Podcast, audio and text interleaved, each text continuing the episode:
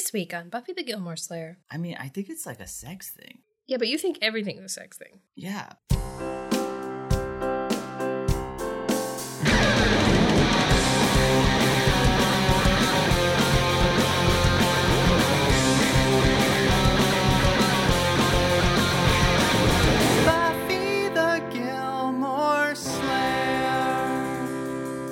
Hello and welcome to Buffy the Gilmore Slayer. I'm Brian Morris. I'm Stacey Kulo, and we're both comedians. And a couple. And I've never seen Buffy the Vampire Slayer, one of Brian's favorite shows. And I've never seen Gilmore Girls, one of Stacy's favorite shows. So we're watching both shows together, all seven seasons, comparing them as we go. And this week we watched season 5, episode 19 of both shows, starting with Buffy the Vampire Slayer Tough Love. As well as Gilmore Girls, but I'm a Gilmore.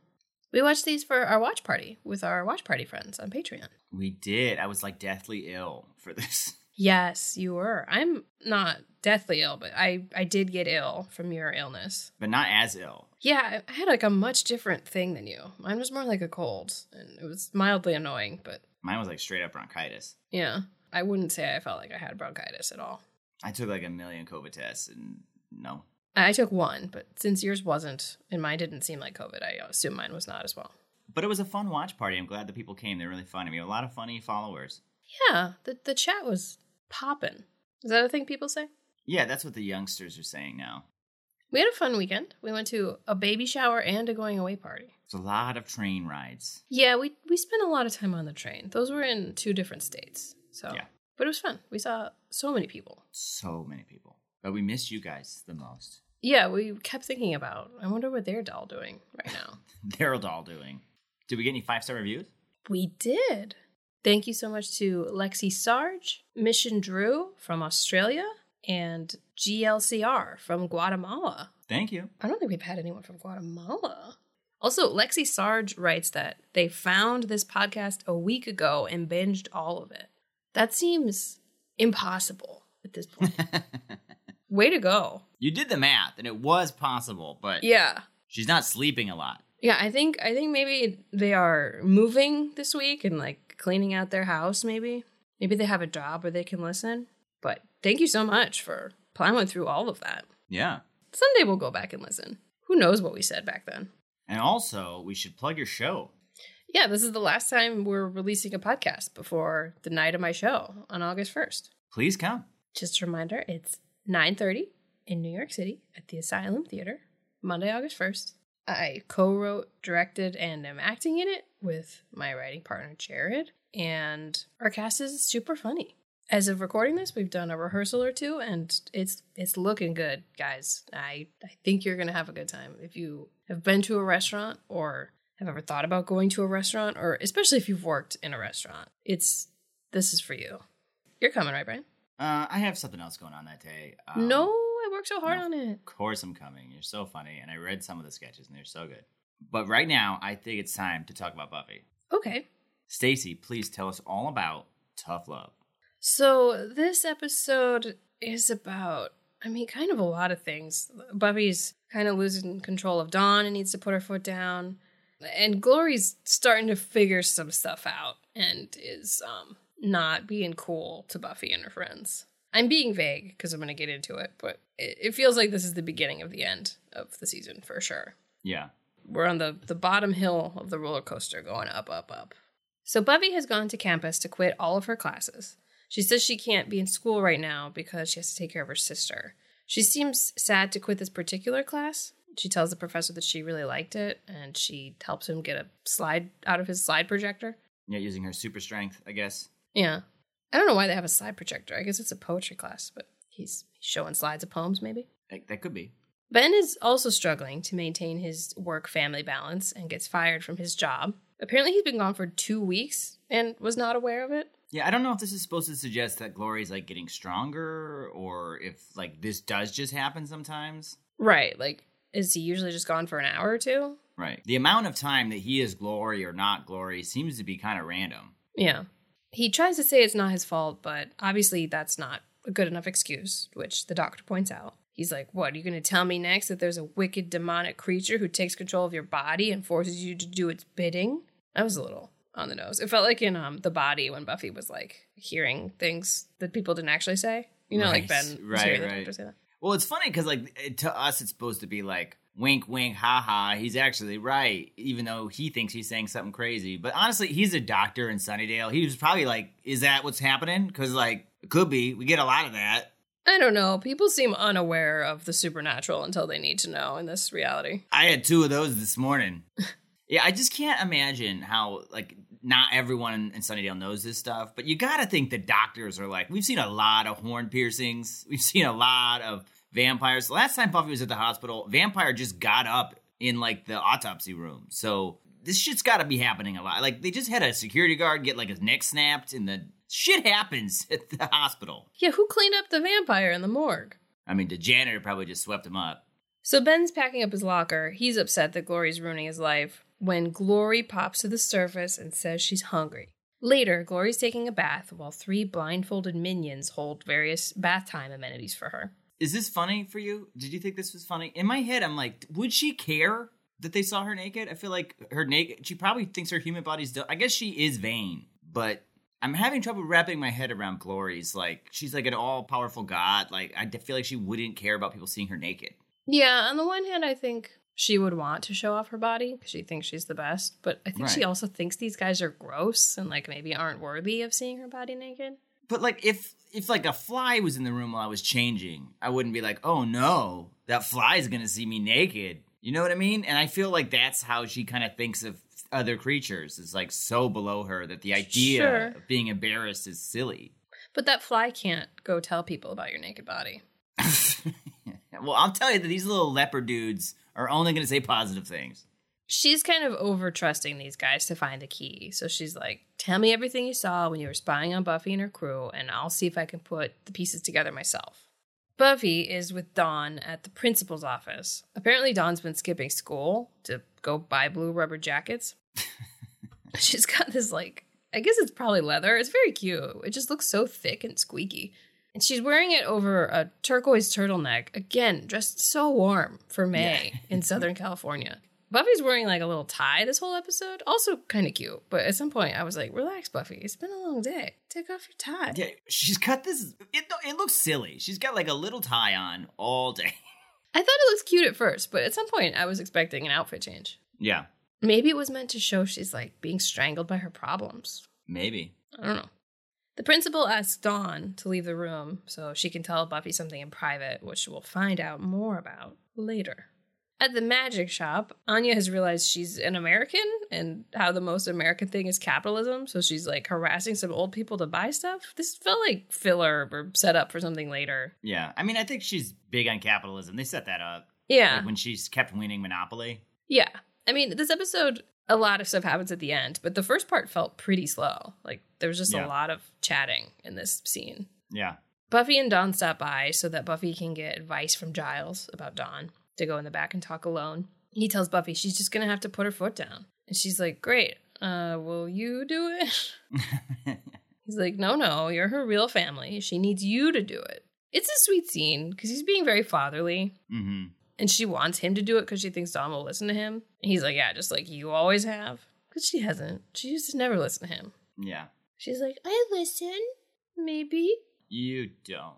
But they leave the back room. Buffy's psyched herself up to lay down the law. Before she went back with Giles, she had told Dawn to do her homework, but they come out to find Xander, Willow, and Anya lying in a triangle on the ground, just like the episode Triangle.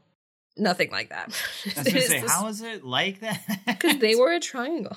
okay. They were just remembering the episode triangle. That's Yeah. what this was. They're on the ground. Dawn's standing in the middle. They're just all like giggling and stuff. Buffy's not happy to see all this tomfoolery taking place when homework should be getting done. But fun Aunt Willow tries to explain this was all to help Dawn with her geometry. Willow's the real villain of this episode, honestly. Kind of.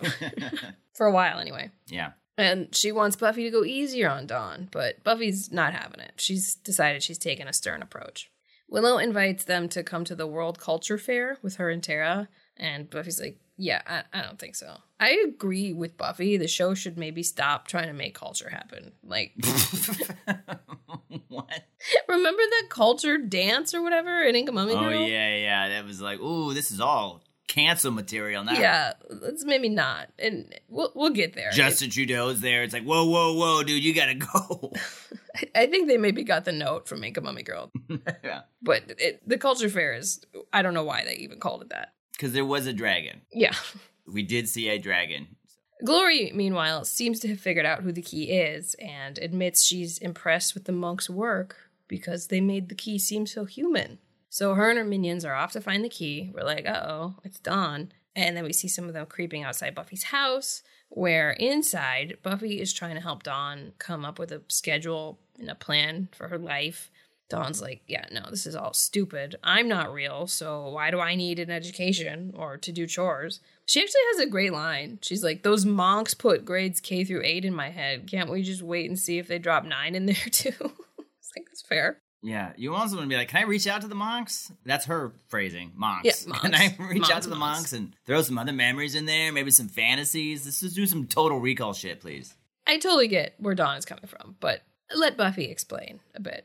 Because Buffy goes on to enlighten Dawn on how serious this is and what the principal said when she left the room before in her squeaky coat.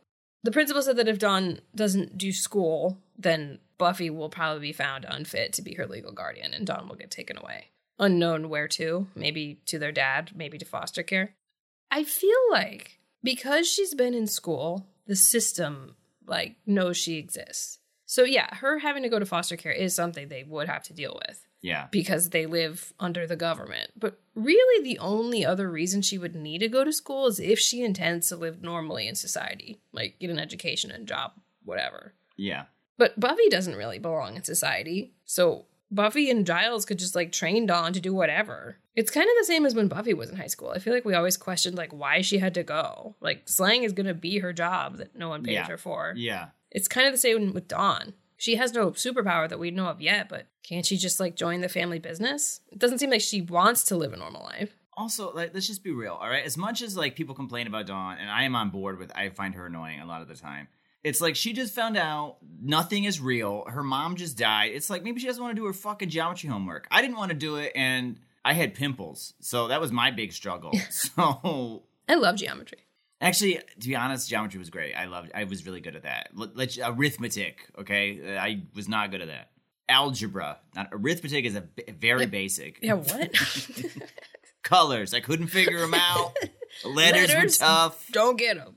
Don't understand them. So I don't blame her for being like, yeah, I don't feel like fucking doing this right now. I might not exist tomorrow. Yeah, that's why I'm like, just let her do whatever. There is the threat of her being put in foster care because she is a child that adults know exists. Right. But you could also argue she's a child and isn't mature enough to make that decision yet, so maybe it's best to keep up the status quo. But you could also argue she's a ball of energy and she's not actually a 14 year old girl, so. Yeah, totally. Willow and Tara are getting ready to go to the World Culture Fair.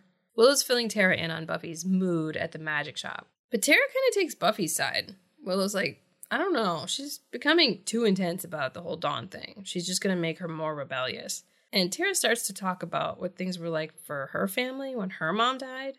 And then Willow's kind of like, yeah, yeah, your mom died. We get it, Tara. Not, not in so many words, but she like rolls her eyes a bit, like this again. And sweetheart Tara apologizes for like somehow this being her fault, making this confrontational. Willow's like, no, it's fine. I was snippy. I just feel like my opinion on the matter doesn't matter because I haven't lost my mom. And then Willow goes on to insinuate that Tara maybe does sort of come across like a know it all about this stuff. And Willow feels like the junior partner, she says. Mm-hmm. I mean, as Tara says, it's not like she's had 10 moms die, it's just the one, but maybe she does know a little bit more about this than Willow, and Willow's just being insecure. Yeah. But Willow also knows Buffy better, so maybe Tara doesn't necessarily know what's best. It's tough. Also, couples fight about stupid things and all the time.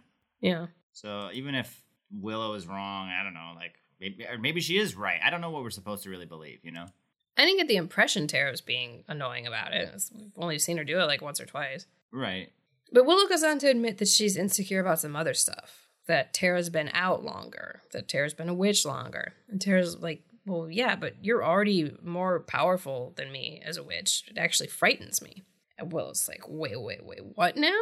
Tara's like, no, I, I didn't mean frightened. I meant impressed. Willow's like, yeah, sure, honey. I know what a Freudian slip is. My psych teacher was maybe skewered by her own creation before we finished the class, but we covered Freud. Yeah. You don't trust me? Tara's like, no, I do. It's just you're changing so much, so fast. I don't know where you're heading. I don't know where I'm going to fit into your life. And Willow's like, what, when my lesbian phase is over? Ooh. So then she takes Tara's concerns to mean that she's worried about Willow going back to dating guys, which I thought was a bit of a jump for Willow to make. Yeah. I thought Tara was pretty clearly talking about the magic stuff. yeah. And in the previous episode, Tara had a very quick, but I'm sure intentional mention that Willow was growing more powerful than her Yeah. to set this up. So we do know this is something Tara's thinking about, and we have no evidence that Tara's been questioning Willow's sexuality. Right. But when Willow brings it up, Tara does not say, What are you talking about? That's not what I meant at all. Right. I agree with you that the show did do a great job of like implanting that seed in there or showing us that before this fight.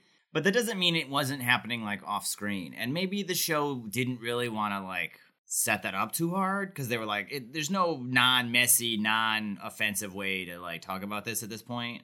Sure. Like maybe Joss was like, yeah, I don't really know how to navigate these waters. So we'll just say that this is happening in the background. Yeah. So Willow's upset. She storms out. She's not going to the culture fair. She goes to the magic shop to be sad on a pile of pillows. We made this joke at the watch party, but it kind of looked like our cat's couch. It just it looked like a tiny little couch the way she was sitting. I think it was a stack of pillows though. Then we cut to the World Culture Fair, where we have cultural world things like red, white, and blue balloons everywhere, American cheerleaders, footballs, popcorn, bike police, a big stuffed panda, maybe a German guy. There's flags from every country. yeah. And as Brian said, there is a Chinese dragon and like a Buddha statue, but I don't know. It feels like an American carnival with like two things from Asia. yeah. I mean, I don't know. Maybe we missed something. I looked again. I, if, if it's there, it's not featured. The football might be a rugby ball. It's all white, but I don't That's know that that that. rugby ball. Is, so it's cultures. I, I don't know. It's like they didn't want to do what they did in the Grill, but they also like should have just called it a different kind of fair. Then Yeah, I don't know. there was no reason for it to be world cultural. That didn't like have significance somehow. Like, uh oh, this thing from ancient India is scaring everybody. You know what I mean? Like, Sure. I mean, there was no. I mean, I don't know. It was just something to do, and maybe the show was like, we got to be more inclusive, and it's like, okay, but this isn't being more inclusive. Just saying there's a culture fair Right. that one person goes to. That's very American. So Tara's gone to the cultural fair. She's sitting alone on a bench. I guess hoping Willow shows up. I don't know where else she would go. I would have just stayed in the room and been sad. But someone does come down and sit next to her and grabs her hand. It's not Willow, though. It's Glory. Whew. Back at the magic shop, Giles asks Willow if she's all right. And she's like, yeah. He's like, oh, okay, because your good mood is both obvious and contagious. she tells him about her fight with Tara. He's like, oh, that's that's too bad. Let's stop talking about this. I am uncomfortable. I mean, not really, but he just clearly is like, yeah, people fight. Um, books, books, books. I. He's like, doesn't really want to dive too deep into this relationship drama. He does reassure her it'll be okay, but he's distracted by some noise coming from behind a door. He must know it's a minion spying because he kind of just casually uses the door to like fake out the minion. He opens Yeah. it and then he like knocks the minion in the head with the door right away. if he didn't, he's probably later like, man, I really made that look smooth. hmm So Giles sets the guy in a chair and starts polishing his ripper hand. and you know, wait, his lip is he, he polishes his hand. Yes. he like gets out a handkerchief and starts like rubbing his hand all intimidatingly with it. I thought it was the his glasses. I think his glasses are on. That means it's real fucking serious. Yeah. it's like I know. I want to see this. I want to see what I'm about to do. And the guy's like, I'll never talk. I'll never betray Glorificus. And then Giles asks Anya and Willow to get some twine so they can tie him up. And while they're turned around, you hear a crack. And the guy's like, I'll tell you anything. What did Giles do? Yeah, I don't know. He probably like broke his own hand and showed it to the guy. like, I don't care. Because Anya's like, yeah, what happened? Giles says he changed his mind. I don't know. He clearly didn't want the women to see what he did. He just broke his dick. He looks fine, so yeah. well, looks fine. He looks fine for what he is, which is like a melting leprosy elf. like, So he confesses that he and his friends are supposed to watch the Slayer's friends while Glory gets the key from the witch. So they realize he means Glory thinks the key is Tara, and Willow is just like off to find her. Yeah. Glory's really holding Tara's hand now, like crunching her bones, making it bleed. Very romantic. no, it's scary. yeah. She's like, don't bother screaming. I'll just kill anyone who tries to help you. And then she indicates she thinks that she's the key and she licks the blood off of their hands. Gross. But somehow tasting Tara's blood makes her realize this isn't the key. She's like, God damn it, you're not the key, you're nothing. She's very upset because Tara lied to her. She didn't. Tara hasn't word. This scene is like super creepy. I feel like they did a great job, and someone else pointed this out during the watch party of just like ramping up the tension here. Because like Glory sits down and grabs her hand, and like it's just like breaking it nonchalantly, but also Tara can't scream because she's like, "Yeah, I'll just kill innocent people, and it'll be your fault." Mm-hmm. It's like super tense, and it's so great because Glory's got this whole like sort of like the mayor, and then like, hey, everything's hunky dory and good, but it's like sinister. Yeah. She does not let go of her hand. Yeah. And so it was just like, oh, this is intense. And also, like, Tara can die, I feel like. She's not a season one character. You know what I mean? like, Mm-hmm, mm-hmm. And it's kind of cool because it's like surrounded by this like very happy carnival yeah. thing. It's the middle of the day. It's very much not what you expect when someone's going to die or is in danger. Yeah, Glory likes to hang out in the middle of the day. So I thought the, the tension here was well done. So she's upset at Tara, but she tells Tara she can make it up to her by telling her who the real key is. And if she doesn't, she'll do that brain sucking thing to her. And she lays out like specifically what the brain sucking thing does to a person. She said it makes you feel like you're in a noisy little dark room or things are trying to hurt you because you're bad and things like crawl inside your skull and keep crawling around and talking to you. But Tara's like, okay, I'll do that because I'm not going to tell you who the key is. Yeah, you kind of get the impression that that's maybe what Glory feels like when she hasn't sucked a brain in a while. Yeah, it did seem like she was describing it for personal experience. Yeah. She's like, okay, I warned you. And Willow now is there. She's running, running through the fair to try to stop her. She's like trying to do a spell, but she doesn't quite remember all of it. She can see Glory and Tara on the bench, but it's too late. Glory starts doing the brain thing, and the Chinese dragon gets in Willow's way. She can't stop her. Glory disappears. Willow gets to Tara, but she's ceased making sense. That's how they're gonna break it to the crew too. Guys, Tara is I hate to say this, she's ceased making sense. What? That's the nicest way I can put what happened to her. Yeah, I mean, she's like the other people we've seen. Glory. Yeah, she's this. insane now. She's lost her sanity. It's so sad. Tara was so brave. Yeah, I know. She loves Dawn. Everyone fucking loves Dawn, yo. Yeah. They got good memories of her. At the hospital, the doctor who's still high off of firing Ben is letting them know that Tara's got to stay in the psych ward for one night for observation, and then Willow can take her home. He asks if Tara's her sister, and Willow says, She's my everything. Yeah, it was sweet. The gang's all there. Xander and Giles agree that they hate this place, and Anya's like, Yeah, it's like communism. Just something she hates. She's big on capitalism, and uh, that's coming through now. Buffy shows up. She's gotten Spike to babysit Dawn. I guess that makes sense. They're besties. It's all very sad. Poor Willow. They had a big fight, and who knows if Tara's gonna be like this forever. These scenes are probably so hard to do because the actors, especially Willow, need to be very sad and serious. But I bet Tara having to deliver these like nonsense lines is a little funny. Yeah, considering everyone is just playing, it's very funny. Yeah. I suppose they know the script. Like, she's not just like improvising nonsense, so they know what she's Right. about to say. But Willow's very upset. Buffy's like, You need to just rest. There's nothing else you can do right now. Willow's like, Oh, yes, there is. Buffy's like, No, no, you can't take on Glory. And Willow says, Well, just because you can't beat her doesn't mean I can't.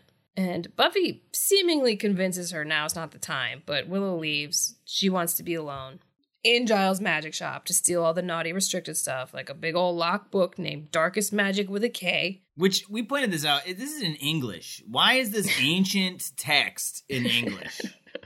Also, Giles, you need a better system. People be stealing your bad books often. Yeah, in the library you lock them up. Here you're just like, well, you got to go up some stairs. so a lot of demons won't do that. It's just like tucked behind some books on a shelf. There's nothing. Put like a rope at the bottom of the stairs or something.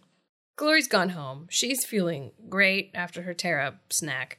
She's feeling optimistic that she's just got to pick off Buffy's friends one by one. One of them's bound to be the key. But speaking of Buffy's friends, Willow comes floating in on an earthquake. Her eyes are all black, there's wind in her hair, or she's saying a spell. Glory's not worried, but Willow kind of gets her a little bit. Yeah. She like freezes her and then lightning bolts her. All right, Willow, you got some moves. Why are her eyes black? That's never really explained, but Doc's eyes were black, so that must mean like bad news, dark magic stuff. Yeah, I mean, I think it's connected to dark magic because I mean, she's using dark magic. Yeah, just never seen that before on her. Well, I don't know that she's tried spells as powerful before. Sure, she's good at it. Yeah, she's good. Spike has taken Dawn to a fake fit cave. Dawn's starting to realize the weight of the situation. That she's causing all these people pain because they're putting themselves in harm's way for her. She says she must be something really horrible to cause this much pain and death to all these people around her. Spike's like, No, I'm a vampire. I'm evil. You're not evil. She's like, Fine, maybe I'm not evil, but I don't think I can be good.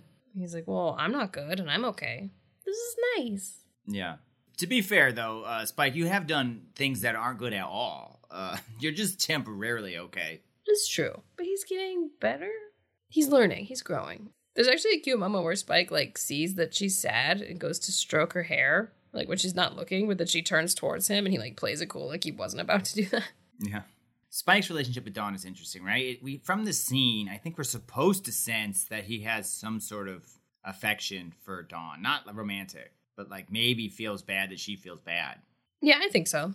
I think it's more than just Buffy. I do think they bonded a little. Well, yeah, but I, I also think it's related to. I feel like it's because she's got some of Buffy in her. Because I, I don't think that Spike has empathy for people, though. Like that's not what he's about. He has empathy for Buffy because he's in love with Buffy, but he doesn't have empathy for other people, including friends. So Could it be that he empathizes with her because they're both sort of like misunderstood creatures? maybe I, I just don't think that vampires have empathy. So I we've talked about this before. Spike sort of breaks the mold of what the show is set up. Mm-hmm. The show's set up vampires, stone cold killers, psychopaths. They do not have any love or remorse. And the show Angel has like furthered that. I feel like Harmony does a little bit. Yeah, I don't know if Harmony really does though, because she turns on them like immediately after apologizing and trying to be their best friend. Harmony recently showed up an episode of Angel, if you don't know what we're talking about. But she like is gonna maybe hurt Cordelia briefly, and then realizes she feels bad about that, and like doesn't want to hurt people. She wants to try to be a better vampire. Yeah, I mean, then she says that, but I think she's like looking for purpose. Yeah, I don't know that she actually, because then she turns on them again and again in the episode. So, I guess my point is, is that like I, it's an interesting point because up until this your moment, point is an interesting point. my point is an interesting point, and here's the point. Um, I don't know what we're supposed to think because everything that until this moment has led us to believe that Spike can't be empathetic, but he is being empathetic. Up to you to tell me why that is. To me, You being the audience. oh right. Buffy meets them there after she leaves the hospital and gives them the updates about Tara. She tells them that she talked Willow out of doing something stupid, and Spike's like, "Yeah, sure you did." Buffy's like, "No, I explained to her that it would be like suicide to go after Glory." And Spike all shyly is like, "Well, I'd do it for the person I loved," and he did. He nearly sacrificed himself for Buffy last week. Spike, you sweetie pie. Buffy seems to maybe put this together that Spike's talking about what he did, but it's Dawn saying, Imagine if Glory had done that to me, that really makes Buffy snap into action, realizing she's got to go bail Willow out. Willow's doing some shatter tricks. She like shatters some mirror glass at Glory, which makes a mess but doesn't really do anything. It, it seems like her abilities are wearing off, or Glory's adapting. I don't know. Nothing's really working anymore. She's like, You think I care about any of this? The apartment, the clothes? She kind of does, though. She does kind of care about those things. Yeah, she's got a lot of shoes. Uh, she cares. Yeah. She would just live anywhere if she didn't care. It's interesting that she was able to stop her at first, but quickly I would say cannot at all. Yeah, I mean, I think at the end of the day, like Willow can't really do any lasting damage to Glory, but Glory was maybe just taken off guard by how strong she was. Sure. And that's why the first couple attacks sort of hit because she was sort of like, wait, what? And then now she's sort of like, okay, w- whatever. like, I got this now. Willow summons her bag of knives and throws them at Glory. Glory catches all of them. She launches a table at Willow and knocks her out. Willow tries to summon a snake to get her. Glory basically just like kicks the snake away. I do like how the scene progresses though, because it goes from like this like power fantasy of revenge to like Glory being like, yeah, no, I'm the big bad this season, and this ain't shit. Like, uh, I'm not worried about it. And Willow's like yelp really feels real. It feels like she really is hurt. But then Willow spits in her face. That was a mistake. She's about to do some real nasty shit to Willow with a knife, but then Buffy shows up just in time and grabs her hand before she can. Buffy fights her a bit, which we all know doesn't really work, but Glory says something like, That witch really slowed me down. Yeah, it seems very voiced over. It is. It's 100% later. They were like, you know what? We should add that in just so it's clear that Willow did do some some damage to her. Yeah. Buffy's still not really hurting Glory. Like, she's landing some punches, and Glory's not straight up destroying her like usual. But Buffy's able to, like, defend herself. She blocks Glory with a big old couch long enough to grab Willow, and then on their way out, Willow yells, Thicken, which kind of freezes Glory again. But she shouts after them that this isn't over. So whatever Willow did clearly had an effect on her. So I, I think they're setting up that Willow and Buffy are going to be able to team up to fight her. Maybe. I mean, it wasn't enough. I feel like Buffy would have eventually lost this fight. Yeah. Because, like, Glory was, like, taking hits, but I don't know that she was taking damage. You know what I mean? Like, Yeah. Yeah. Well, maybe if Xander helps too. yeah, that's all they need. Xander in there, you're set. Really, it might have just be Xander. That might be all they need. Yeah. You needed him last season. So the last scene is Willow, Buffy, and Dawn taking care of Tara at her dorm. They're having some sandwiches. Dawn's having salami and peanut butter, which is weird. Super weird. But Buffy's having eggplant, which is also a little weird. Like eggplant parm is fine, or like Yeah. eggplant on like a hero. But this is just like on regular bread. Who puts Yeah, that just sounds like gross. regular eggplant between Is bread? this with- shit Tara made in her insane state? Is just, they were just like, we're gonna eat it. Tara made this. she made us a pineapple and popcorn sandwich. Just eat it. eat it for Tara. Tara is not all better. No. She does seem to recognize that Willow is like her support, though. Yeah. And Willow says she's going to take care of her, even if she never gets better, because she's her girl and her always.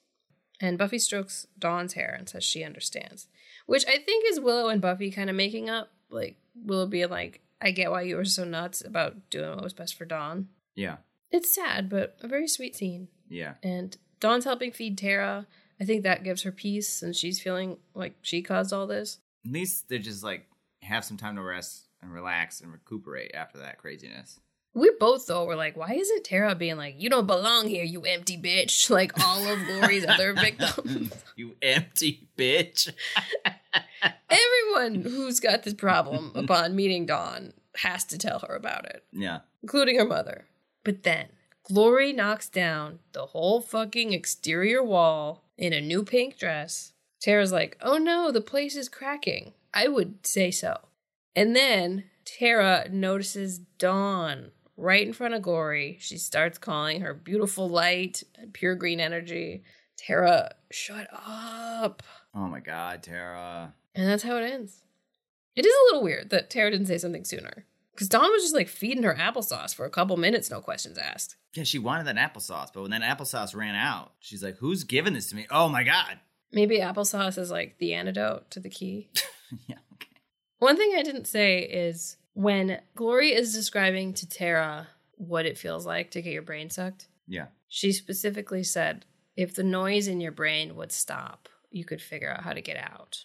Which makes me wonder if there'll somehow be a way to like pause the thoughts and then she can be free. Interesting. Because that felt like an intentional line. That's all. Brian, what did you think? Is it a good episode? Yeah, I thought it was a good episode. We got to see Willow be badass. We got to really intense stuff with Tara. I mean, it wasn't a death, but it's almost like worse than a death. Yeah. So you're gonna be insane from now on. I feel like it won't be permanent. Okay. That's like a lot to have to always take care of her. Like, just for the show, I don't know that that's fun to watch. You know what I mean? Right, right, right. But I we also got to see a fight with Glory, both with Magic and with Buffy. Um, so I liked it. I thought it was good. Yeah, it was a good one. Like I said, the beginning felt a little slow, but it I, yeah. set up a lot of stuff. But then once it gets going, I was like, oh, here we go, here we go. This is intense. This is good. Mm-hmm. And the ending is great. I mean, it's a cliffhanger. Yeah. But it was just, it's sort of what we've all been waiting for, right? It was like Glory's like, no, I'm a fucking god. I'm here. We're doing this shit. Like she's like, I'm not done. and she knows Dawn is the key. Yeah. Because so often, the, you know, the villains are like, well, I'll get him next week. Uh, But like, Glory's like, no, I'm going to your house. I'm going to rip the fucking wall off and we're going to do this. And it really just shows that, like, Glory, you can't really be messed with. Yeah. I'm excited to see what happens next. Me too. I imagine it'll pick up right where I left off. It'd be weird if it was like a week later. They're rebuilding the dorm wall. Glory said she's sorry. she got a little testy. All right. Should we move on, Brian? Yeah, let's move on to like a different segment. A special segment we like to call Meanwhile, on Charmed. Charmed was another popular WB show airing around the same time that neither of us has ever seen. But we're discussing it anyway. Based only on its IMDb summaries. Stacy, what happened on Charmed? Meanwhile, on Charmed Season 5, Episode 19, nymphs just want to have fun. Ah, okay. The Charmed ones help two nymphs rid themselves of a demon who was after the pond they guarded. The remaining two nymphs decide that Paige would make an excellent replacement and turn her into a nymph. Well, But nymphs are just too much. You know what I mean? do you know what a nymph is? I mean, I think it's like a sex thing. Yeah, but you think everything's a sex thing. Yeah, but a, a nymph in ancient Greek folklore is a minor female nature deity. A beautiful maiden inhabiting rivers, woods, and other locations. Okay, so I guess they don't have to be having sex. But like nympho is a sex thing. Right. And I thought that's what it came from, though. They seem very connected to nature. And there's nothing more natural than sex. Yeah, I mean, it says the ter- I'm reading on Wikipedia. The term can have a pejorative connotation regarding the sexual behavior of such women, and uh, yeah, the word nymphomania came from it. Okay, so they're beautiful women who hang out in nature Yeah, that seduce people, maybe? maybe. I think they're just they're very pro. They're very sex positive. Sure, Let's sure, just sure. say that they're very sex positive. As is Paige. Oh yeah, So two nymphs show up at the house. yeah, they walk through the forest. Their their feet are dirty yeah. They're like, oh my god, I need some water. because they've heard these witches live in the city, and it's the only way to rid themselves of this demon who's trying to steal their pond because their pond has something really cool at the bottom. Yeah, unobtainium. They guard it. That's their deal. Yeah. And so they're like, Can you deal with this demon? They're like, Sure, no problem. They take care of it pretty easy. It's like not an issue. But then when it's when Paige gets turned into an nymph, that's when the real problem arises. Yeah, because Phoebe and Paige are back at home, you know, Yeah. coming up with solutions for them. But Yeah. Paige is like, you know, I'm just going to go check out the pond myself. And then there's these two that stay behind to watch the pond. And they're like, you know what? We don't know if our sisters are coming back. You're a nymph now. And she's like, okay. She was like, Really? I don't want to be hanging out in water all the time. Not a huge fan of water. Tune in next week to see what happens. Paige says that. It was like really weird. It's like, can we just throw a to be continued up there? It's weird when the character says it. Well, she had just watched Glory rip a wall, and she was like, Well, I'm going to rip the fourth wall out. And she just speak directly to the audience. Again, I don't know that these shows were airing at the same time. Yeah, it, it was exactly the same day. Now, you guys don't need to Google this, okay? Don't need to Google it and like fact check me and put like a Facebook false information flag at what I'm saying. But these happen on exactly the same day. So she's stuck being a nymph. She's like, I don't want to be a replacement. The other nymphs are like, cool. We thought we would get into some kisses, and she's like, no, that's not happening. I don't Get want to be a into some kisses? Whoa, whoa, whoa. We need to explain that more. With each other? With with other people? Yeah, of course. Wh- which each which one? With each other? Which witch, all the witches. Nymphs are down. They are DTF. Okay, Down to French? they're down to French. they're down to finger. They're down to feel all the Fs. That's why they call them nymphos. What? Didn't make any sense. yeah, so ends with two nymphs at the house with the girls. Paige is a nymph at the pond with the other 2 I'm interested. I'm interested in Unhappy story. that she is a nymph. yeah. Well, This has been Meanwhile, on Charmed. We just want to take a second now to let you guys know about Summer Water, a very special product from our friends at Winc.com. Summer Water is an award winning, highly praised dry rose and one of Winc's top selling products. It's so well liked that Winc gave it its own wine club, the Summer Water Societe. Societe members receive 10% off their orders, free shipping, and random surprises included in the delivery. You can order packs of 4, 8, or 12 bottles, including the regular Summer Water Rose, or try their chilled red. It's also available in Summer Water Rose droplets, which are fun sized single serving bottles. Stay stocked on rosé for your summer events and all year round. If you're interested, you can sign up using the Summer Water link in our episode description. So then, we watched Gilmore Girls. Brian, will you tell our friends about But I'm a Gilmore? This episode is about relationships becoming official and also about some new family drama. So, this episode picks up right where the last one ended. Everyone is waking up in the Gilmore house super hungover. Rory wakes up on the bathroom floor. They all go into the kitchen. Uh, Paris sees Kirk riding the struggle bus, and she asks him if he's hungover for some Founders Day punch. And he's like, no, it's Abba-Zaba. So apparently Kirk is hungover because he had too many chocolate bars. He's like, oh, I think I got a cavity. I gotta stop partying like this. Then hero mom Lorelai shows up with a bunch of tacos to help with their hangovers. Kirk asks if she's got any Mars bars. He's like, you know, of the dog. That was all very funny. Lorelai meets Rory in the other room, and I feel like nicely mentions that she doesn't like seeing Rory like that. I feel like she's being a good mom. She's all like, "You got drunk, it happens. I don't love that that happened, but you know, she's not like making Rory feel too bad about it. I feel like." But then she also asks about some of the things Rory said about Logan when she was drunk and crying. And then Rory just abruptly ends the conversation by walking away. She's just like, "Yeah, I'm gonna get coffee, bye," and went to the other room, leaving Lorelai with one of those like, "Oh, but uh, what?" Mm, uh, faces. Ooh, ah. Why are we pretending they drank at night? Yeah, you're right. That you talked about the timeline not making any sense, and you were absolutely right. I went back and looked at the previous episode. They are having breakfast, and Lorelai says the museum tour is this morning. Let's Yeah. go. And then Yeah. they go, and then they start drinking punch and have a few glasses of punch. And Lorelai takes the tour, and they go home. So unless the tour is like 15 hours long, they drank at like 10 a.m. Yeah, and maybe Rory went home and threw up for a couple hours, but like, what? Lorelai specifically says like, "Well, you were so drunk last night." But I'm like, it was it was not lunchtime yet. This was just straight up a mistake. It doesn't make any sense. The episodes only aired a week apart. It wasn't like, oh, they'll forget. It's been a month. Yeah, it's weird. I don't know why they would make that mistake.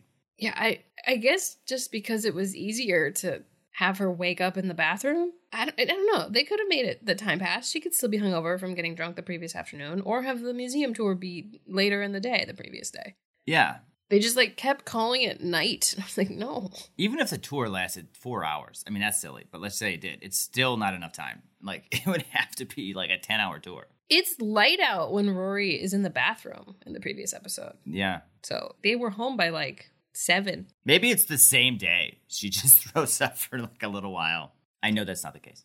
This is not the first time that Gilmore has gotten like timelines totally wrong either. It's like that time that Rory went looking for her like souvenir of Dean's. Mm-hmm. Anyway, Rory heads over to Logan's to tell him that she doesn't want to continue in a casual relationship anymore. She's essentially just like, hey, we're breaking up. It's not a big deal. You like set the terms and I agreed to them and you don't owe me anything. So I'm not mad. I'm just letting you know that this isn't who I am. I'm not like a friends with benefits girl. I'm like a boyfriend, girlfriend girl. Logan's attempts to like keep the status quo and like smooth things over with her are like pretty hampered when like his roommate shows up and is like, "Hey, there's a girl with like a hot accent on the phone," and then later a girl just shows up at his door and she's like, "Hey, can I uh, get you to get me lunch?" So he's fighting an uphill battle. But Rory says like, "Hey, we're breaking up," he just starts like pacing and he gets like visibly upset and he's like, "You can't do this. You can't just drop an ultimatum. That's not fair." She says it's not an ultimatum, and it's not because she doesn't offer the possibility that like we can stay together if we're boyfriend and girlfriend. She seems resigned to be like, "Hey, that's not to happen, and that's fine." Fine. At some point, he just like suddenly like breaks and is like, "Fine, I'll do it. I'll be your boyfriend. Whatever. I know this is like totally new for me, this whole uh, monogamous thing, but I'm gonna try it. Let's do it." It's kind of cool because I feel like he's pacing because he's like, I don't want to have to do this, but like I can't lose Rory. Like I love Rory. He didn't say love, but like I feel like he's he's willing to give up all of this, like Yeah. his harem of women, so that he can be with her. Even though his his whole lifestyle is like polyamorous, you know, he's got like an extra robe just for the girls that stay over. So it, I think it's a big deal that he's like, okay, I'm giving up all of that lifestyle to be with you. I think the show's done a pretty good job of showing that she's been more special to him than most girls. Yeah. I feel like some people, from what I heard during the live viewing, saw this as him like being a jerk, but I, I don't know that I see it that way. I feel like he is maybe being a bit aggressive in the way he's talking to her, but it's more like to keep you, I have to change my entire lifestyle. And I don't know, like, he needs a minute to process that. Like, she's essentially breaking up with him for, as far as he can see, no reason. And she's saying there is no reason. Like, everything was going according to what we decided, but now I'm saying that those terms do not apply to me anymore. So, and I feel like he's like, oh, I'm upset. I don't know what to deal with it. And then he's like, all right, fine. I'll do whatever I need to do to keep you. I don't know. I actually kind of saw it as like, Logan clearly cares about her. Mm-hmm. like he's a little aggressive when he's like, "Oh, you're giving me an alt." Like he's kind of yelling at her, but he's not like lying to her about anything. I don't know that I'm on Team Logan right now. Don't worry, you guys. Logan's done a lot of shit I don't like, especially their first meeting. But I do feel like the show is telling us that he legit cares about Rory. The show has convinced me that he wants to change so he can be with Rory, but I don't know that the show has convinced me that he will be able to change to be with Rory, at least not yet. Sure. Much like when Rory was like, Yeah, I can do no strings attached. And she was like, Oh, I can't. Maybe Logan's like, Yeah, I can do full strings, but maybe he can't. We'll see. Meanwhile, Paris arrives back at her dorm to find a dying Doyle in her bed. he's not really dying, he's just super, super sick. He and- says he's dying. Yeah.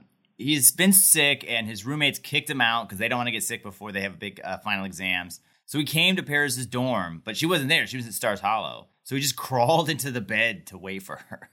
So this whole time while she's like, oh, he's avoiding calling me, he's really just been like wasting away in this bed waiting for her to come home. He's such a baby. Yeah, he totally is. It was so funny because you, when we did this for the watch party, were like peak sick. Yeah. I mean, maybe it wasn't peak sick, but you were not feeling great. No, not you were all. very Doyle this week leading up to that viewing. Yeah. I feel like I handle myself better than Doyle. I never was like, I can't do anything, but right. that's how I felt. it, it felt familiar to me. okay. He's like, feel my head. I just want you to feel how hot I am. And she, she's like, no, I'm not going to do that. Why would I touch your head? I'm not a shaman. I can't heal you. That was very funny. Yeah, she's very weirded out by all of this. Yeah, she does. Like, it's funny too because like Paris says that sick people freak her out, and Doyle calls her out on that. It's like, but you're pre med, Yeah. which is also interesting because I assume she was trying to be a journalist because she's like on the paper and everything. But yeah, I guess can't she's remember pre what they've said before. When Paris comes back, she brings her nanny. That's her Portuguese maid slash nanny. Nanny just like walks right in the room and like just rips Doyle's shirt off and just starts roughly rubbing some like home brewed bad smelling salve onto him. While Doyle just like sort of takes it like, what's happening? And then she puts on like some shirt of Paris's on him while he recovers. He's not excited about this, but we'll get back to them later.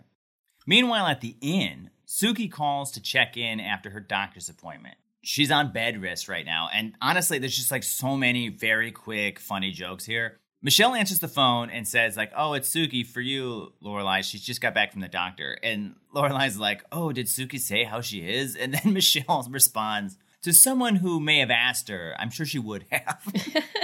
I love that Michelle's just like unabashedly a mean person. Mm-hmm. Then Suki complains that Dr. Mank put her on bed rest until Little Cherry or Norit comes out, and Lorelai just replies, "Well, we'll get to the names in a second. and then starts asking her about the bed rest. It's so funny. She's just like, "Yeah, we're going to address those names, but there's other things we have to do right now." Yeah, that was super funny. Suki is pissed because, like I said, the doctor put her on bed rest, so she can't make dinner for the inn. But Lorelai's like, "Don't worry, we're going to handle it." Specifically on the menu this week is ducks, which is a problem for Brian, as you may have gathered. I- don't know if Amy like knows about this or what, but yes, the main course is ducks, which my notes has changed to fox about 40 times. They say duck like a thousand times this episode. Yeah, so anyway, Suki's upset because the fucks are going to be bad. Lorelai goes in the kitchen and Michelle explains what all of the kitchen staff does. Again, super funny because he like says like, "Oh, that guy does the dishes. That guy does the oven. That guy cleans up." And then there's one creepy guy who just like sits in the corner of the kitchen, and Michelle's all like, "I don't know what he does, but we should definitely check his trunk before he leaves." We never find out. just sits there the whole time. I was like, I can't decide if it'd be funnier if we do find out or we don't ever know. And I don't think we ever find out. Right. Well, the big problem is that Suki, you know, micromanages a lot of stuff and no one knows how to do the work she does the same way she does it. And there's like a subplot here where she's supposed to have been looking for a replacement for while she's on maternity leave and maybe has not been doing that. So Lorelai calls Luke for help. He comes over and gets to work filling in for Suki. He's all like, no problem, we got this. But a little later, Suki calls, you know, just to check in, see how everything's going, all friendly like. But then she starts freaking out when she finds out he isn't straining the sauces exactly like she does. He's like, I promise to do it. She doesn't believe him. And Suki is not done calling. She calls again and again, somehow finding problems with all of his cooking and critiquing it from her house. Luke at some point catches a kitchen employee who's like sneaking food in and out through a Tupperware and puts it together that they're bringing her the food so she could taste it to make sure he's making it right. He's like, that has to stop. He makes a big announcement, makes everyone, including Suki, promise that no more food will leave the premises. It's very specifically worded. There's some funny lines in that call. She's mad because he put goat cheese in the fennel salad. He's like, You had goat cheese just sitting there. She's like, Well, it had some Brillo pads sitting there. You want to toss some of those in there too? yeah, that was super funny.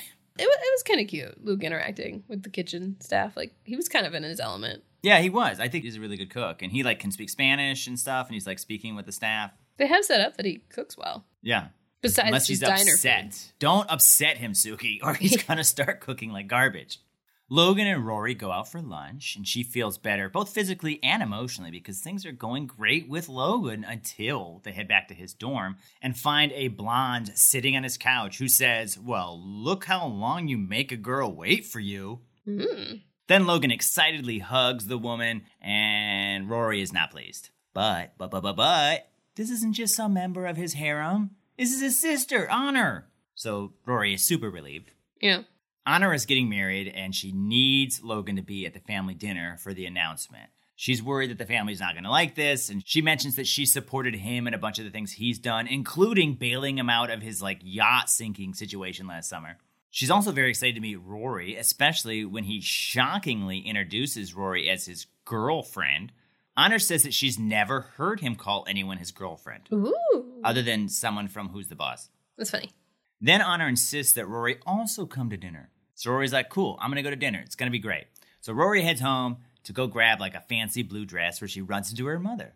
Rory just says to her mom, like, hey, I'm gonna tell you something, and I, I kind of don't want you to respond because I don't want to hear it. Yeah. like I know you're not gonna like this. So she just lays out the Logan situation. Like, we I went there, I told him what's up, we're boyfriend, girlfriend now. I'm gonna go meet his parents. Lorelai uh, doesn't look pleased. It's very funny because Lorelai picks up a pillow when she arrives home because she thinks there's someone strange in the house. It's Rory. She didn't think Rory was there, and she just like holds the pillow in front of her mouth because she can't respond. Yeah. I don't know what she would have said to Rory here because I feel like Rory's not giving her a chance to speak. But like, what would Lorelai have said? You were just crying on the bathroom about this guy, and now you're meeting his parents. I suppose so. I mean, I feel like I would have I would ask that question, and then if I were, I mean, Rory's got a good response. Like, yeah, I was drunk and I shouldn't have done that, and yeah, I guess. I mean, Lorelai's been pretty clearly Yeah, not on true. Team Logan. I don't know if she's not on Team Logan. I feel like she's not on Team Casual Logan. Sure, that's fair. But I think Rory can in- infer that Lorelai might be like, "What? What? Why Yeah. are you now Yeah, committing to this guy who you couldn't commit to you and was making you sad because he wasn't even calling you when you were supposedly doing good, and now he's your boyfriend? Okay, sounds like you have some shit to say to Rory. yeah. but I have a pillow in my mouth, so Rory heads back to her dorm where she runs into Nanny, who, since Doyle has fallen asleep, is now cleaning her sheets and buffing her shoes to keep busy.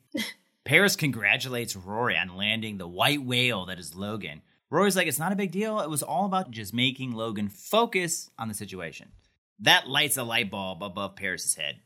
I thought it was cute when Paris was like, "You don't remember Nanny? That makes me sad. Nanny liked you." I don't know. Just- Paris has mentioned Nanny a lot. She like Yeah. really likes Nanny. I think Rory's maybe only met her maybe once. She was at graduation, and maybe Yeah. she met her at her house. But And to Nanny's credit, she did a great job cleaning Rory's room. She says as much. yeah, but maybe Rory should remember Nanny. Yeah. I've got some things to say to you, Rory. Rory doesn't want to hear how you feel about Nanny. when we later get back to Paris and Doyle, Doyle is feeling much better and has completely accepted Nanny's help. They're like best buds now. She's teaching him Portuguese, and he's just like happily rubbing the magic salve onto his own chest. but then Paris withholds the NyQuil from him, and she's all like, uh, yeah, we need to talk about our relationship. Clearly taking the advice of Rory, she's like, Doyle, focus. Yeah. And then the next time we see them, Paris mentions that Doyle is now saying it wouldn't be crazy for her to possibly maybe call him her boyfriend. She does say they're in a committed relationship, though. It's not vague anymore. Yeah. When Rory gets to Logan's house, well, first off, let me just say, yeah, it's very nice. Also, his car is super nice. When they get there, she mentions that he looks nervous. And he's like, yeah, my parents can be a bit much sometimes. But she assures him that, like, several years of Friday night dinners have prepared her for just the situation. She is ready for it. Logan introduces Rory to his mother, who seems to be, like, nice, but, like, kind of fake nice. I don't know. She doesn't seem very sincerely nice. Like, she says nice things about Emily, but it's got a vibe of, like, oh, you're Emily's granddaughter, so I'm going to say nice things about Emily, I guess. Like, that's how it feels. Mm-hmm. The house is very big. Like, Rory's Yeah, very huge. impressed. Like, it's so much Cavernous. bigger than the Gilmore house. Yeah. Logan also introduces Rory to his grandfather, who seems like a cartoon old man villain. Yeah. He just literally sits there silently, angrily glaring at everyone, and just rattles the ice in his drink like he's about to play Yahtzee. he's just so angry. You could just see he's like fuming on the inside. Finally, a maid shows up with like a tray with a single envelope on it. The envelope has a message saying that Logan's father is going to be late, so they're going to start dinner. How th- that that was the moment where I was like, "Oh, they're mega rich." Like your staff brings phone messages on a tray in an envelope. It wasn't the giant house that told you that? no, you can have a giant house and not be wealthy, but this is like, "Oh, you're like opulent." Logan also pacified Grandpa by making him a drink, which uh, is maybe what he was asking for with the ice shaking. Yeah, maybe, but obviously there's more going on. But this experience, even though Rory loves this place, the experience only gets colder than this.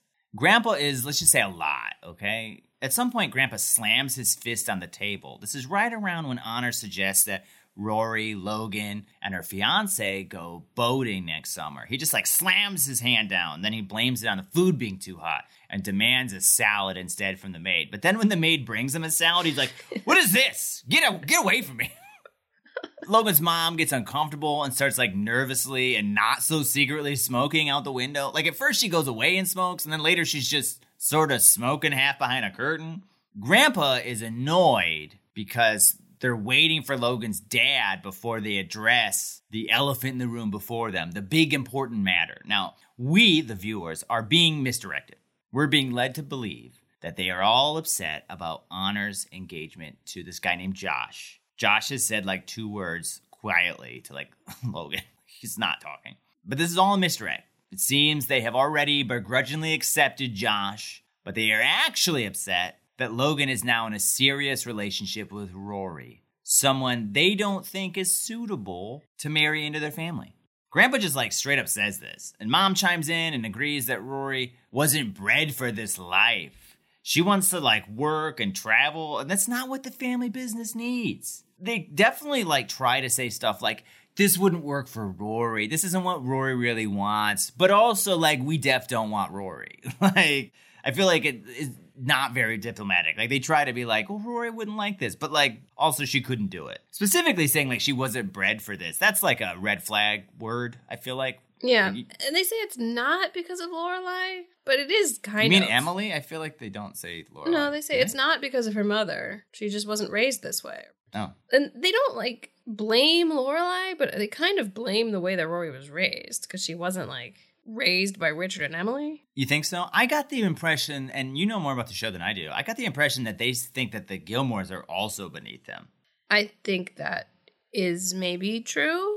Uh, Yeah. Maybe I'm wrong. That's how I read it, though, is that they were like, even if you were Richard's like amazing granddaughter raised 100%, like that, you just don't, that's, it's still beneath us. That name doesn't even touch us. Yeah, I that, that's maybe not wrong. But what kind of woman do you think they want him to be with? Like they obviously want someone that's a name, but not someone that's like trying to have her own career. I mean, I g- just gathered from what I'm reading here is that there's a wife whose whole job is to be like a bit of a trophy wife slash like willing to do whatever Logan needs for the business. Yeah. Uh, And Like probably like an the Emily. business is her job. Yeah, very much like an Emily, where like her job is to support Logan's job and to have kids. But they're like mad at Logan because he should know that his job is to inherit the business and have the appropriate wife. Right. Logan's mom even goes so far as to like wistfully ask about some like other girl he used to date. Yeah. Like right in front of Rory. She's like, whatever happened to her? I liked her. It was like, you can't, you really? Right in front of Rory? I, I know. Did they like need to have this conversation with Rory there? Couldn't they have like called Logan the next day and been like, "Can we talk to you about this though? It was cute you brought her over, but like, no." Maybe Logan's dad being there would have made things calmer, and like Grandpa wouldn't have had this outburst. Right. I don't know. It does seem way too much. Like, even if you're above the Gilmores, like the Venn diagrams of your social life still interact, Mhm. like overlap. So like you probably don't want to like ostracize this young girl. You would like you have this conversation privately with Logan. Finally, Logan is just like, yeah, I'm done with this. He excuses himself and takes Rory with him. They run into his father on the way out. His father seems maybe more reasonable on the way out. The father's like, hey, what happened? Why is mom smoking? I had like a terrible long day at work. What's going on? And he's like, well, you know, the family sucks. And he leaves. Logan's kind of like, you know why, so he must have had some Yeah. idea. I mean, he knows his dad. He must have known. He maybe Yeah. also had been told what was going on or something. And poor Rory just like can't understand why they don't accept her and like why they don't think she's good enough. She's like, I'm a Gilmore. The episode title comes from. Yeah, she's like, they're fine with Josh. Josh sucks. yeah. And then, you know, Logan's like, well, he's not marrying the heir of the family fortune. you are, which is also weird. This is like their first date. Like, maybe Yeah. they won't even work out. But I guess it also makes sense that they're concerned because this is the first time Logan's been serious about anyone. So they must assume she means Right. more than. the mother was upset because they're like, we hear you're calling her your girlfriend. Like that's like that means it's serious. Like it seems to me that the family has very much enabled and encouraged his lifestyle. Like sow those wild oats. Like yeah, hook up with girls. Just, but these aren't. You're not going to be with these girls. Like keep it casual, please, until it's time. it also kind of seems like if they really hated Honor's boyfriend, they would have told her by now. Yeah, I agree. They probably are just like you aren't exciting, but like whatever, it doesn't matter. He's still gonna like father their grandchildren. Right. Logan takes Rory home, but they don't speak in the car, and then he sort of just like drops her off and says he doesn't want to go get food when she suggests it. And instead he just like wants to be alone and like clear his head because he's got a lot of thoughts going on. So Rory's sad and calls her mom. We'll get to that later. At the inn, Luke is doing great. Lorelai says that some of the clients have left cards that say that they love Luke's food, like everything was great, and he decided last minute to just use some lamb chops they had sitting around. He was probably looking for those Brillo pads, found the lamb chops, and decided to serve those as well. And those are a big hit. They also said the fuck was exceptional. It was the best fuck they'd ever had. The fuck sauce had been strained twice. Uh, he's only been straining the fuck sauce once, actually. Oh yeah. Sookie's like, you got to strain the fuck sauce twice. He's like, what if I strain the fuck sauce three times? She's like, that is going to be too smooth. Anyway, Luke is doing great. He's getting along with all of the staff. He was like, I, you know, I would definitely fire Caesar for some of these staff, like Manny over there. But then he notices one of the staff going upstairs with some food, so he follows him to find, you guessed it, Sookie upstairs on bed rest in one of the rooms. Sookie and the staff are keeping their word that they're not taking food off the premises. so she just got wheeled to the premises where she is testing all the food. Later, Jackson shows up and like starts yelling at Luke. It's kind of funny because he's all like, "I know you could beat me up, but I'm gonna come kick your ass unless you kick mine." Like very much like I'm mad and yelling at you because I I'm supposed to, but I know you could kill me. Luke gets so mad at this, he like stomps out of the kitchen, goes over to the Lorelai, and starts ranting about all of this, and says he isn't gonna take it anymore. He's through. But then he's like, "But we're in a relationship, and I know that I'm not actually through. All I can do is say I'm through, but then I'm gonna go back in the kitchen and keep working on those fucks." I thought that was funny. I think he did a good job performing that. I do too. It was great because it was almost just like I need to rant, even though it doesn't mean anything. It's just who I am. Like Sookie's being so crazy in this episode. Yes, But they have set up that she's like kind of nuts about her kitchen. And Yeah. that she does weird things when she's pregnant. So it, it, it makes sense. Of all of the stuff that Suki has done that's like crazy, and they've like pulled the Sookie's acting crazy card a couple times. I feel like this one is the most on brand. Yeah. Like, this does make sense. And I don't know. I feel like the Luke stuff was funny. I, I liked it. I thought it was good. Yeah, yeah. Lorelai finds Sookie outside, still on bed rest. Uh, she's lying in the back of a golf cart that Jackson is driving her home in. Sookie admits that Luke's lamb chops are amazing and she really wants the recipe, and also admits that she hasn't been looking for a replacement to cover her during maternity leave. So they agree that they're going to let Manny, one of their staff, run stuff while she's gone. They're like, you'll just train him up and he'll be able to do it. She like already had trained him. They just like hadn't really given him a chance. Like Luke pointed out that he was good. Yes. I like this scene because I feel like it was like Sookie can be crazy and she can criticize Luke, but like acknowledges that Luke is a good cook though, because even if she is mad at him, it's like, but he's also is talented. Yeah, He's probably not as talented as her, obviously, but he's very talented. She's gonna study his lamb chops. yeah. Jackson can be crazy too, but it was also kind of cute that he was like defending her so valiantly. Yeah. It reminds me of the episode of Buffy uh, where was it bothered, bewitched, and bewildered? Bewitched, bothered, bewildered. Yeah, where Xander casts that spell and Oz shows up and just punches Xander and he's like, I don't know why I did that, but Willow's very upset about you for some reason. and then like helps Xander up. Luke falls asleep at Lorelai's. Apparently his lamb chop recipe is a secret because she tries to get it from him while he's like half asleep. Well, this is when Rory calls her mom and starts telling her about the nightmare Huntzberger dinner she just had. She tells her mom about Logan and how he stood up for her in front of the parents, but was really silent on the way home, and then like he didn't really want to talk afterwards. And she's afraid now that he's rethinking their relationship, specifically his commitment to her after everything that was said. Lorelai tells her daughter that she knows she doesn't want to hear this, but she's gonna tell her anyway that you know if Logan does want to just bail and leave her, then like maybe he's not worth being with. Lorelai does specifically mention that like gives him points for sticking up for her at the, the dinner though, Mm-hmm. but then it's like you know maybe he's not worth it.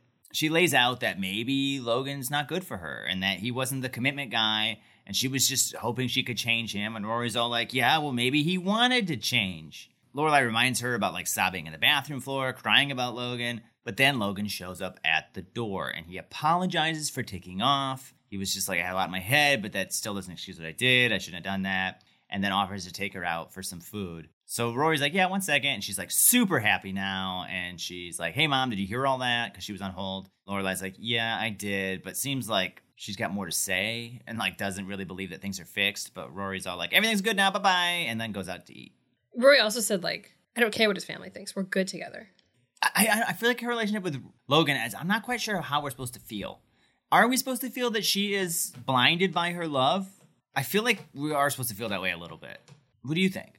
Um, yeah, maybe. But it does seem like they have something. I agree. I don't think the show is saying Logan's a piece of shit. Maybe he is. I feel like the show's trying to tell us that Logan does care about her. He does want this to work. He's got problem. He's a flawed character, just like any good television character.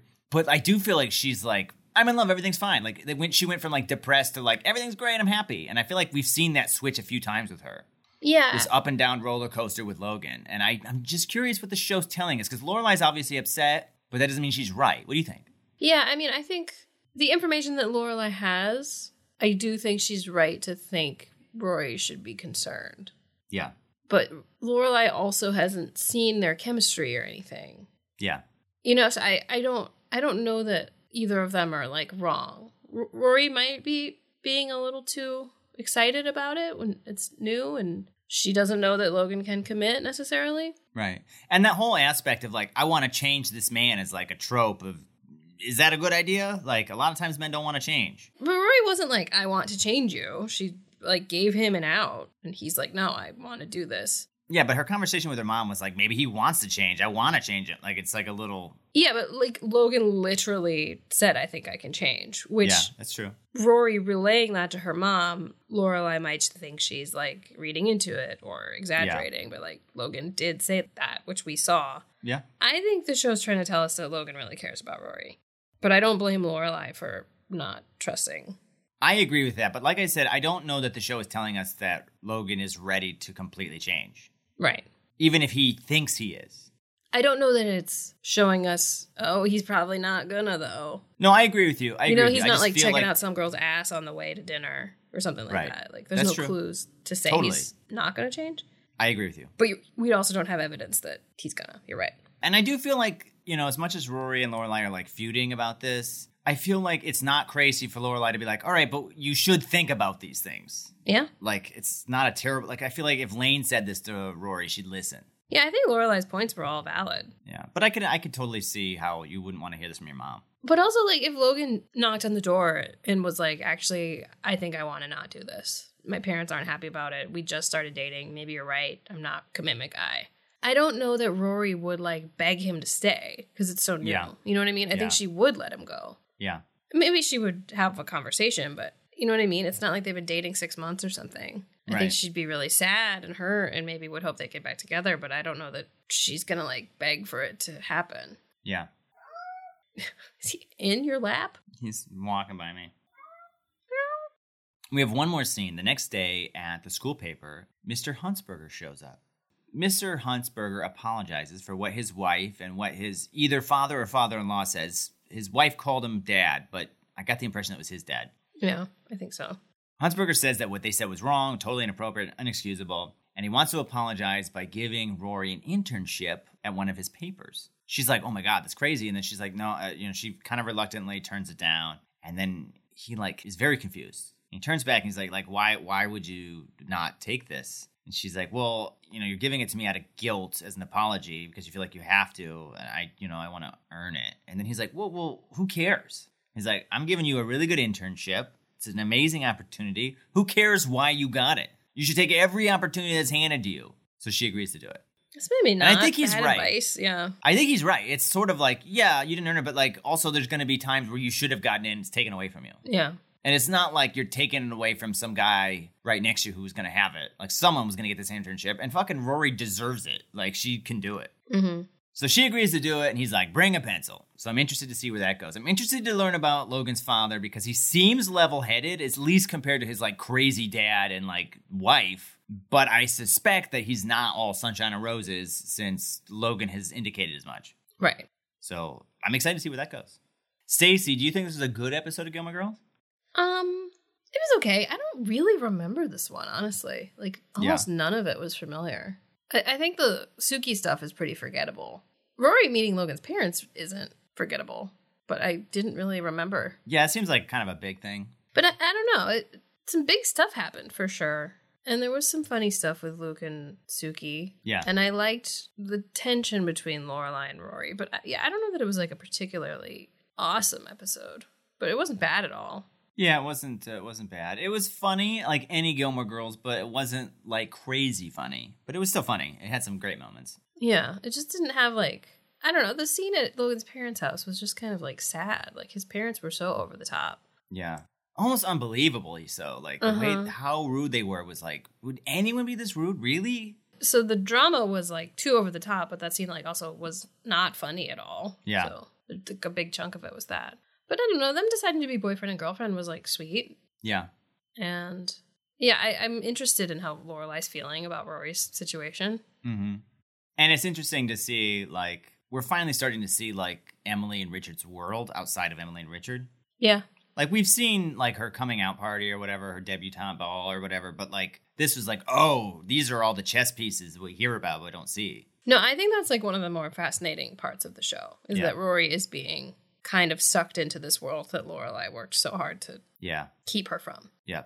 That's just like interesting drama they've kind of been setting up from the beginning, probably.